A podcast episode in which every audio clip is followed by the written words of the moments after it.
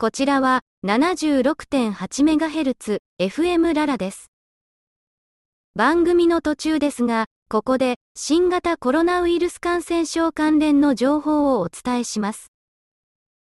現在、岐阜県には緊急事態宣言が発令されており、加えて岐阜県には特定警戒都道府県に指定されています。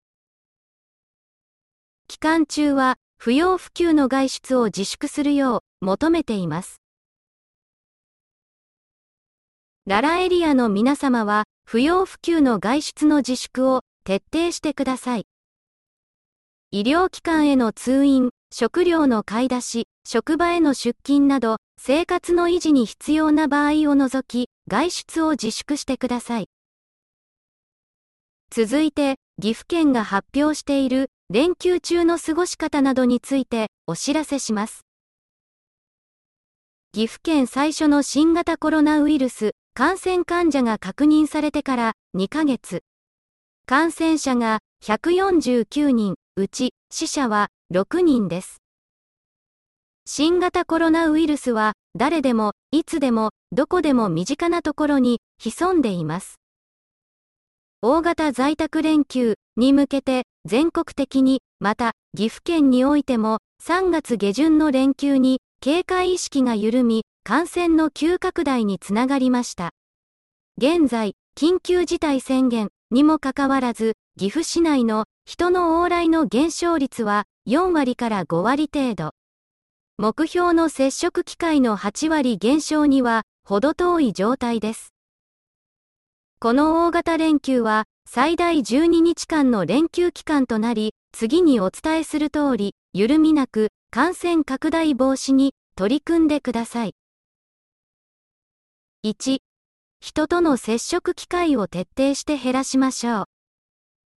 不要不急の外出を自粛し、特に帰省や旅行、都道府県をまたぐ外出を避けてください。県外におられるご家族などの皆様にも、不要不急の往来などを避けていただきましょう。2、感染リスクから遠ざかりましょう。スーパーマーケットでの買い物など、生活の維持に必要な場合でも、感染リスクが高まる場面、密閉空間、密集場所、密接場面があります。また、屋外の公園での遊びや、河川敷でのバーベキューなどでも、大勢の方が集まれば、感染リスクは高まります。例えば、買い物は、一人で空いている時間に出かけたり、外出時には、マスクの着用、手洗いの徹底、人との距離をしっかり保つなど、身の回りの感染リスクを注意深く避けてください。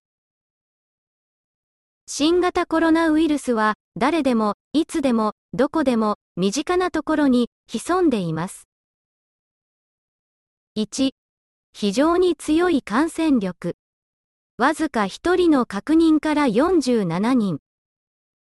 2、家族内感染の多発、年齢も関係なく、42人、約30%が同居の家族から感染しており、同居、3世代感染も確認されています。3. 夜の街から家庭、職場感染へ。夜の街に起因するとみられる感染者は68人。4. 他県、海外からの感染。特に愛知県関係は21人。海外関係は5人です。5. 突然の重症化。新型コロナウイルスに感染し、発症、1週間で亡くなるケースもあります。それでは、もしあなたが、ひとたび、新型コロナウイルスに感染してしまうと、についてです。1、ご本人は、隔離された病院へ入院。現状では、治療薬、ワクチンはありません。また、ご家族はもちろん、面会謝絶となり、入院は2週間から1ヶ月。重症化すれば、長期化してしまいます。2. ご家族、職場の同僚、顧客など、関係者のすべてが、検査、経過観察の対象になります。蚊にし、クラスターのケースでは約2900人が対象となりました。3. 事業所は閉店、休業、生産ラインのストップ。4. 医療現場への負担増。日夜、必死の献身的な対応をいただいている医療従事者に多大な負担となります。いかがですか？皆さんの大切な家族、お友達、同僚などに感染させない、感染のリスクを負わせない。特に、ご自身が感染しないためにも、感染リスクを徹底的に避け、連休中の不要不急の外出は自粛するようお願いいたします。最後に重ねて、これまで以上の感染防止に取り組んでいただくよう、連休中は不要不急の外出を自粛し、感染拡大防止にご理解とご協力をお願いします。ここまでは、新型コロナウイルス感染症関連の情報についてお伝えいたしました。